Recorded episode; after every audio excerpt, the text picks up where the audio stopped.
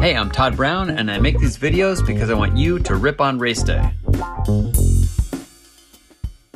Your category leader is. Okay, so the announcer was running down the list of category leaders while I unloaded the van, and a few of my friends' names I recognize, and of course, my frenemy's name stuck out the most.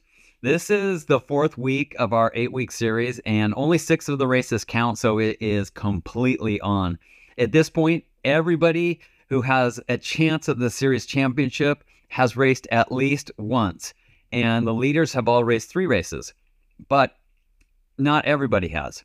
And those who have still can toss out two races. In other words, now the fun really begins because the the points are going to add up and then switch because people are going to drop out their slowest races and our worst finishes, I should say.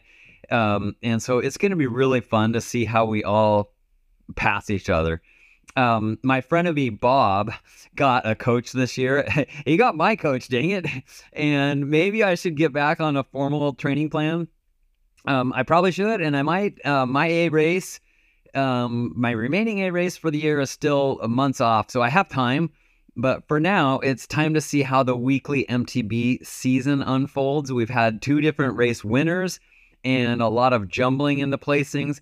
Each week is going to have some major drama, and the closer we get to race eight, the more the bars will be banging. Um, by the way, how rad was today's final climb of the Giro? There have only been a few.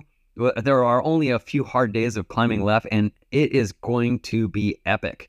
Nobody, none of the top contenders want to leave it for the last hilly time trial. It's just way too risky. But sometimes fate has its say and mm-hmm. we just might get down to the last day with two seconds or a handful of seconds remaining between the top three. It's going to be super fun to watch.